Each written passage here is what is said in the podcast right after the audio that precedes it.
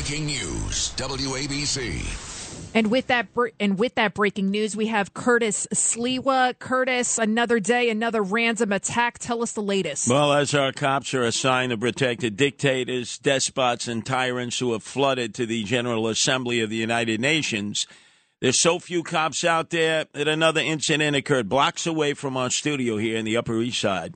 71 year old cancer survivor woman was knocked out cold by an emotionally disturbed man. He then uh, moves down the street. He picks up a bottle. He throws it at a baby carriage. A one year old gets hit right in the head.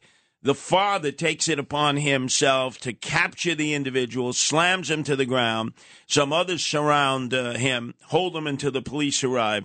But it's another example where people have to take the law into their own hands. They can't wait any longer. It's not, you can't just call 911 uh, and wait because they're all protecting dictators, despots, and tyrants to, till the 29th at the United Nations General Assembly. I know there was another random attack in Chelsea in the middle of the day. A guy was walking around with a brick. I, I mean, we keep seeing about these attacks over and over again. I mean, Curtis, like, how bad is it getting out there? You're out on the streets every single night. What can we do? Well, as the emotionally disturbed persons that the doctor was referring to continue to roam around the streets and the parks and live in the subways, you're going to continue to have this.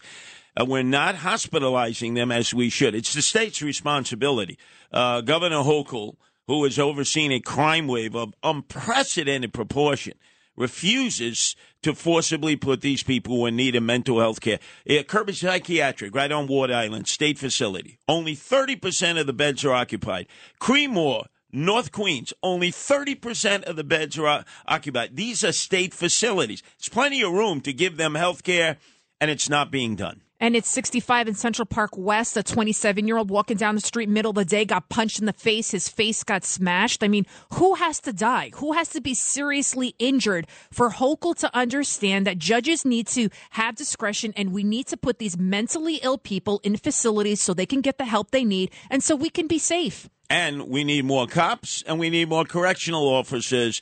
There's been no money spent to hire any more cops. In fact, the mayor just announced a round of cuts. And guess which is the first agency to be cut? The NYPD. Boy, that's a real morale booster to the men and women out there who are tasked with uh, protecting us. And then on top of it, another NYPD cop committed suicide. I mean, because of the way they're being treated. Didn't didn't that Zeldin ad recently say that the January 6th riot led to the death of five cops? Well, it looks like to me they have the Albany legislators have blood on their hands for all of these NYPD cops that are committing suicide because of how they're being treated. What do you think, Curtis? Well, I'm heading out there now. In fact, I'm heading to Staten Island for a fundraiser for Republican candidate Sam Pirozzolo to replace a Democrat. And that's where you saw a white thug try to rob two other white guys in Eltingville with a gun. They turned the tables on him, slammed him to the ground. He's dead. They're alive. That's what we have to do to save our city. Have you had enough, New Yorkers? Have you had enough? The definition of insanity, doing the same thing over and over again and expecting a different outcome. Thank you so much. On behalf of John Catsimatidis, God bless New York and God bless America.